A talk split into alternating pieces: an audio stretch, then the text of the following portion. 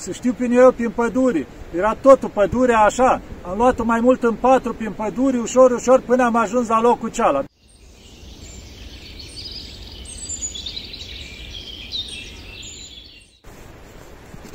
Iată, dragii mei, că ne vedem iarăși. O să vă explic mai la urmă ce este, ce vedeți în spatele meu. Și acum să continuăm pe unde am rămas. De la mănăstirea Sfântul Pavel. Și am văzut că unii mai întrebase dacă e o virtute și nespălatul. Când am vorbit despre Părintele Gheorghe de la Sfântul Pavel, care luase binecuvântare de la duhovnicul lui și timp de vreo 30 de ani nu s-a mai spălat. Deci astea sunt cazuri foarte rare. În general, așa să o luăm la viață de obște, foarte rar așa ceva, aproape deloc. El a fost un caz unicat. Și știți, știți ce se întâmplă? Lucrul ăsta doar la aceia care au ajuns la o măsură de sfințenie, la nepătimire, la care nu li mai miroasă trupul. Doar ăștia pot lucrul ăsta, cazuri foarte rare, cum am spus, care deja s-a ajuns la o măsură de sfințenie. Că cel mai mult practicau lucrul ăsta prin uh, pustiu, prin Egipt, prin părțile celea, că nu aveau apă acolo și atunci de la sine trăiau așa. Dar nu-i recomandat în mănăstirile de oște, din cauza că la un moment dat miroși și îi deranjezi pe cei din jur, dacă nu te speri. De asta noi cât trăim în viața de obște, trebuie să căutăm să-i odihnim pe ceilalți din jur. Adică să nu-i cumva să prin felul nostru, prin purtările noastre sau prin a nu ne spăla, să-i deranjăm pe ceilalți. Că nu e ușor să stai lângă un om care miroasă și în biserică, toți din jurul lui, sau trăiești tot timpul cu el, în același loc, în aceeași obște. De asta nu-i de recomandat lucrul ăsta. Asta am spus, sunt cazuri foarte rare. Da. Uh, altceva. Ce vreau să vă mai spun de la Sfântul Pavel? Denumirea de Sfântul Pavel nu-i de la Sfântul Apostol Pavel. Deci Sfântul Pavel, care îi numai, numai numit și Sfântul Pavel Xeropotamitul, pentru că a viețuit într-un loc în Atos o perioadă într-un loc care era pârâu uscat. Xeropotam înseamnă pârâu uscat, la pârâu uscat. De asta Sfântul Pavel cel de la pârâu uscat și-o luat denumirea asta, cumva că el a înființat două mănăstiri, Sfântul Pavel de aici și Xeropotamul, care e aproape de Dafne. El a fost fiu din împărat, Sfântul Pavel. Și s-a retras în mănăstire, dar era spân, nu-i creștea barba. Și atunci stareții i-au spus, o să te călugăresc atunci când o să stea piept în limbarbă. Și știți ce-au făcut? Știind că lui nu-i crește barba. O lua pieptenile și l-au înfipt în barbă, în carne. Și când au văzut stareții o râvna lui, l-au călugărit. Și au ajuns la mare sfințenie, da? Ca să aveți o idee despre care Sfântul Pavel vorbim. Ce se mai află la Sfântul Pavel? Lucruri foarte valoroase. Se află darurile magilor. Știți că la Mântuitorul, când au venit la Ierusalim, magii, cei care o călătorii din Persia, din țările lor, zice că aproape doi ani de zile au mers după stea și au venit și au adus Mântuitorului aur, smirnă și tămâie. Ei, darurile astea care au fost aduse se află la Sfântul Pavel. Și să vă spun cum au ajuns ele acolo. Nu intru în istoria lor, cum au ajuns ele de la Ierusalim mai departe, că e lungă, dar ele au ajuns în mâinile împărătesei Maro. Cine era împărăteasa asta? A fost fica regelui Serbiei și datorită politicii de atunci a fost silită cumva de sultanul de atunci să căsătorească cu el. Și eu acceptat să rămâi în credința ortodoxă. Deci nu i-au luat credința, o lăsat pe ei în viața ei, da să fie soție. Asta a fost politica. Și ea ce făcea? Întotdeauna pe unii cucereau turcii ceva, încerca să protejeze odoarele sfinte, icoanii, daruri din astea, sfinte moaște. Ei, așa au ajuns în mâinile ei și darurile magilor. Și pentru că în perioada aia la mănăstirea Sfântul Pavel locuiau și mulți sârbi, în afară de greci erau și sârbi mulți. Și atunci ea și-a dorit să dăruiască darurile magilor la mănăstirea Sfântul Pavel. Dar ce-a făcut? A spus că vreau să-l dăruiesc eu personal, cu toate că știa că nu-i voie femei în Atos. Și de la mănăstirii de la Liman, cum se zice, de acolo de jos, de la port, până la mănăstire, e mai bine de jumătate de kilometru, așa, pe cărare. Ei, și-au pornit ea cu suita spre mănăstirii cu darurile și la jumătatea cărării i-a ieșit Maica Domnului în față și a spus, femeie, ce cauți aici? De ce vii să-ți mintești pe fiii mei? Oare tu nu știi că femeile n-au voie aici? Lasă darurile tale și întoarce înapoi ca să nu pățești ceva rău. Și atunci s-a închinat Maicii Domnului, s-a cerut iertare, o dărui părinților darurile și s-a întors înapoi. Și așa au ajuns darurile magilor la mănăstirea Sfântul Pavel. Al lucru, iară, să spunem, în afară ca o alți sfinti maști din Belșug și la Sfinții Trei Rai, bucăți mari, ce mai au, la Sfântul Nectarii, la capul Sfintei Agata, de la mulți sfinți au la, la Sfântul Pavel. Ei, mai au un lucru însemnat, icoana Maicii Domnului numită Oglinda. De unde e icoana asta? Știți că pe timpul iconoclaștilor, când împăratul Teofil deschisese lupta împotriva icoanilor, le lua, le ardea, le dădea foc, soția lui Teodora era foarte credincioasă și nu împărtășea aceeași erezie cu el, cum se spune. Și avea o icoană în camera ei și ca să nu-și dea seama el că e icoană și se ruga la ea, o pus o oglindă pe spatele ei și o ținea icoana prinsă frumos agățată de perete, oglinda. Când vinea la ea, el era oglindă, era ceva normal. După ce pleca și rămânea singură, întorcea icoana și pe partea cealaltă era Maica Domnului și se ruga Maicii Domnului permanent să-l îmblânzească și pe soțul ei să înceteze prigoana asta.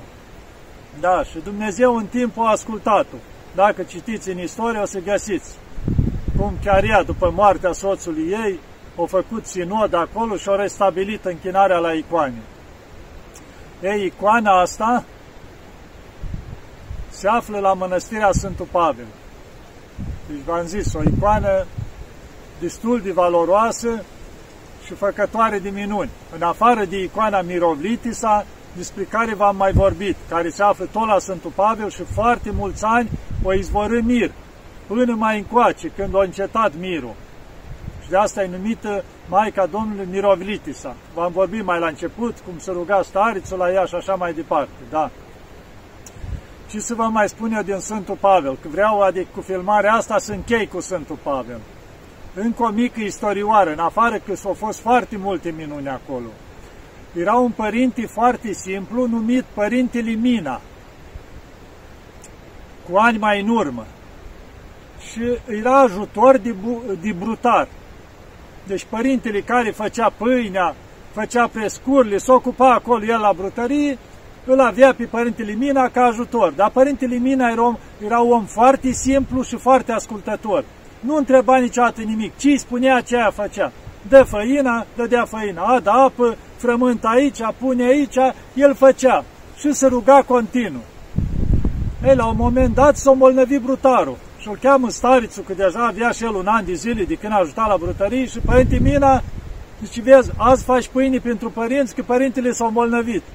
El a spus să fie binecuvântat și s-a dus în brutărie. Dar omul nu știa nimica. Dacă el doar a făcut ascultare, niciodată nu s-a băgat să intereseze și s-a rugat, s-a trezit în fața unui lucru și cum se făcea pâine acolo? Atunci se făcea pâine în fiecare zi. Era un fel de pâniuț ca și prescurile, era porția unui călugăr. Ei, și făceau pâine cum făceau ei dimineața, ca să ajungă când era masa seara și pentru a doua zi dimineață, cum ar fi. Și după aia următoarea zi, la fel, când era două mese, dacă era numai o masă, pentru seara, când așa.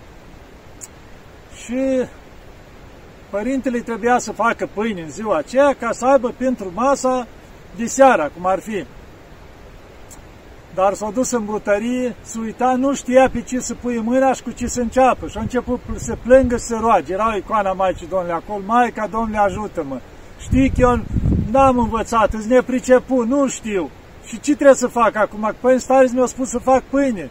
Și până ajungem la masă trebuie să fie gata pâinea. Și cum plângea el și se ruga, vede că se deschide ușa de la brutărie și intră o femeie îmbrăcată cu vincios, așa, ca un fel de monahie, să spunem.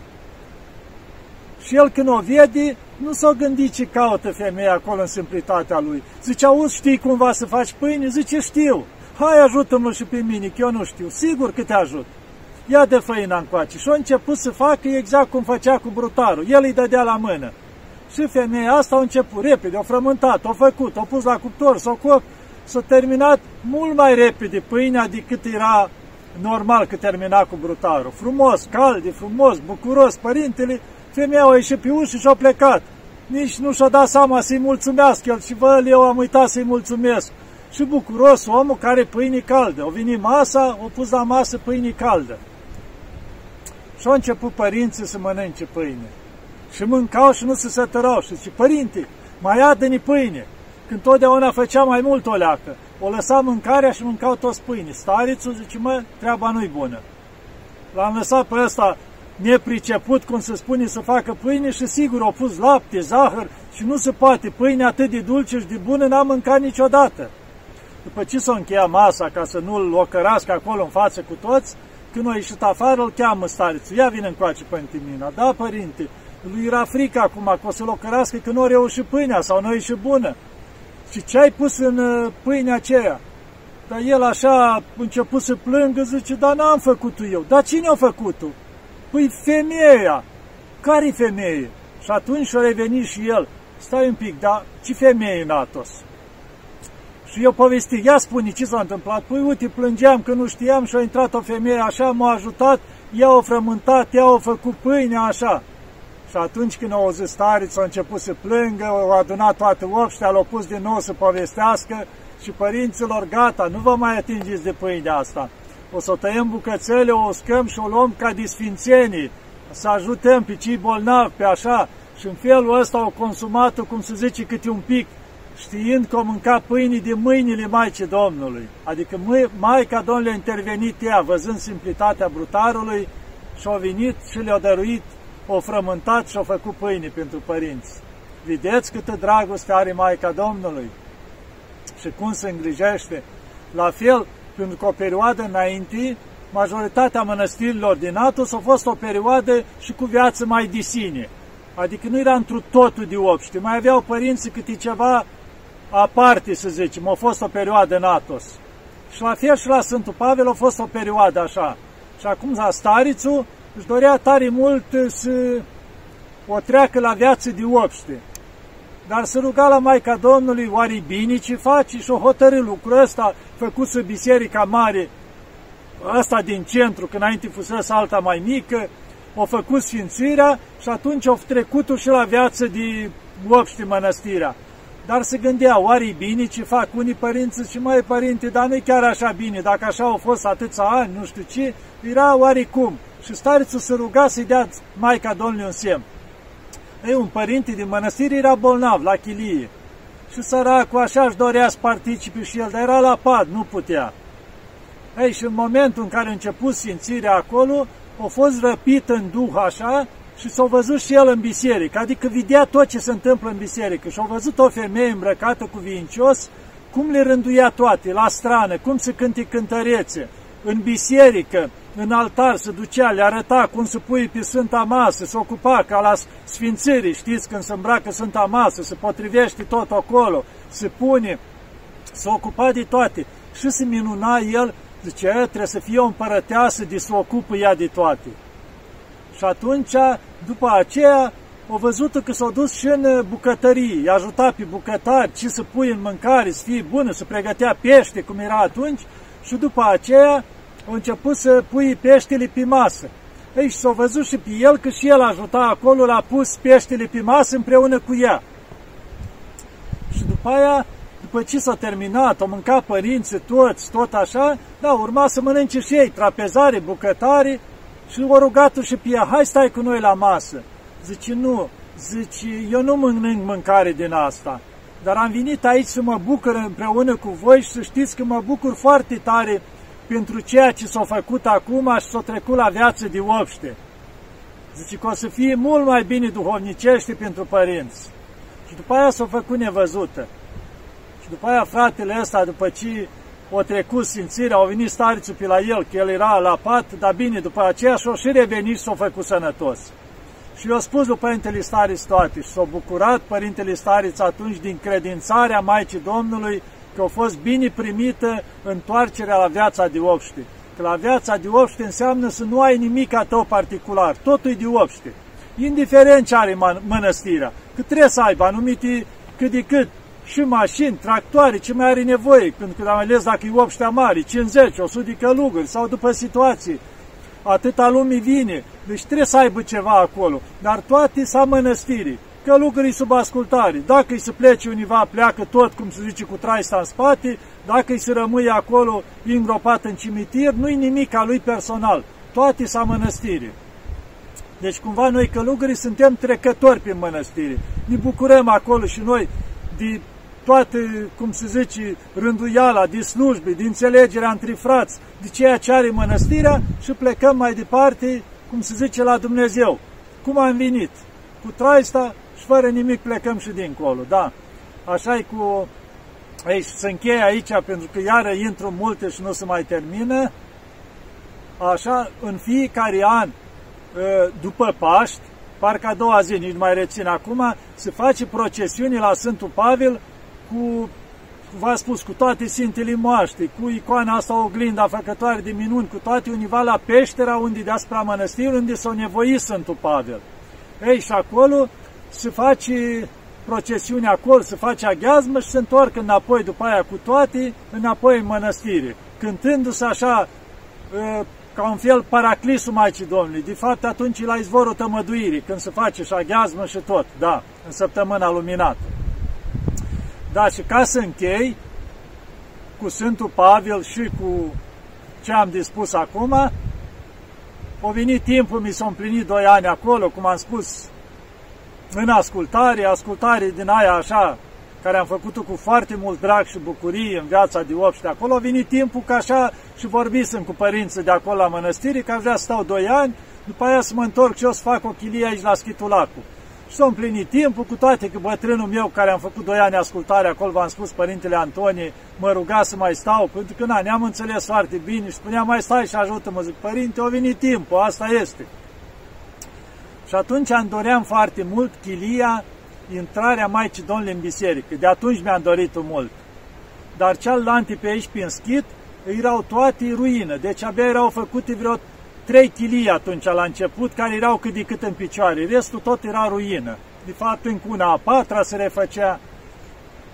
Și asta care am cerut eu intrarea în Biserica Maicii Domnului, la care sunt acum, care mai târziu o să ajungem și la timpul cealaltă, e cea mai depărtată, univa tot mai sus, la cea mai mare înălțime a schitului, cea mai depărtată. Și a spus mănăstirea. La început un părinte a spus, băi, las că ți-o dem.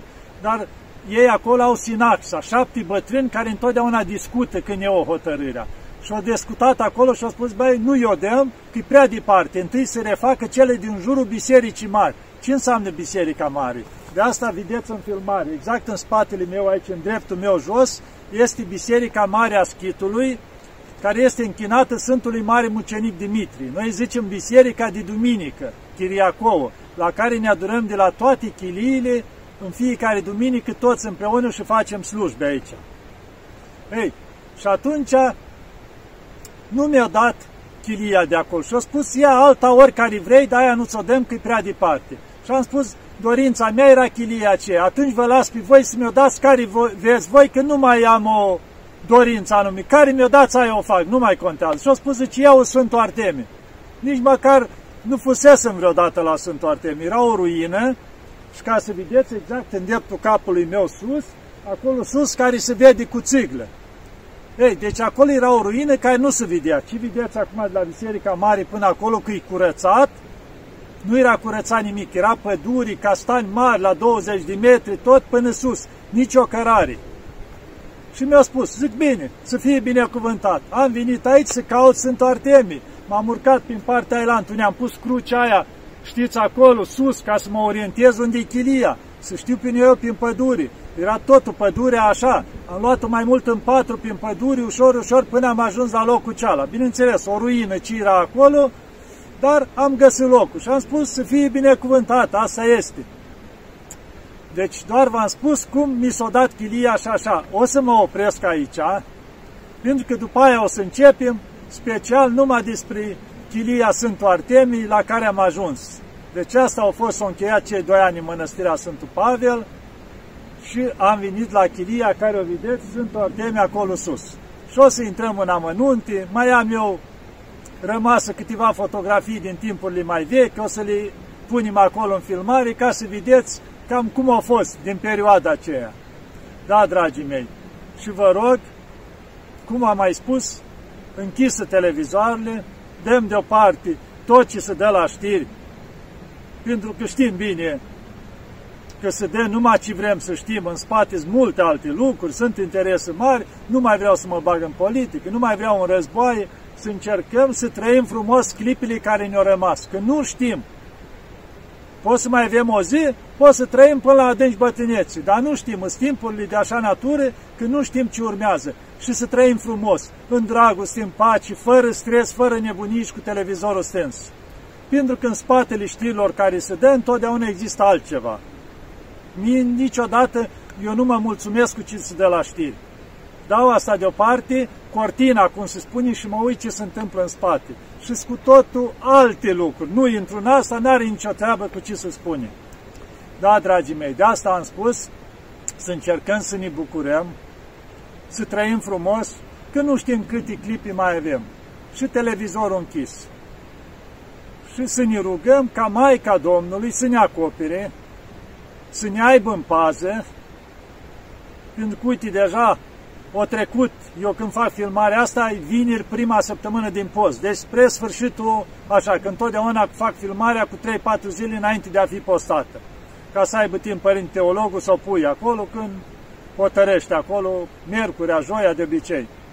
Ei, și de asta să încercăm să ne bucurăm de postul care îl avem înainte, să ajungem cu bine la Sfânta Înviere, să ne bucurăm de cei tragi, să nu ne mai luăm după toată nebuneala care ni se pune în față, pentru că ni se bagă numai panică, numai stres, numai nebunii, dăm totul deoparte, cu nădejde la Maica Domnului, cum am spus, cu dragoste și milă față cei din jur și cu nădejdea că o să ajungem acolo unde trebuie în împărăția lui Dumnezeu. Să ne ajute Maica Domnului. Doamne ajută!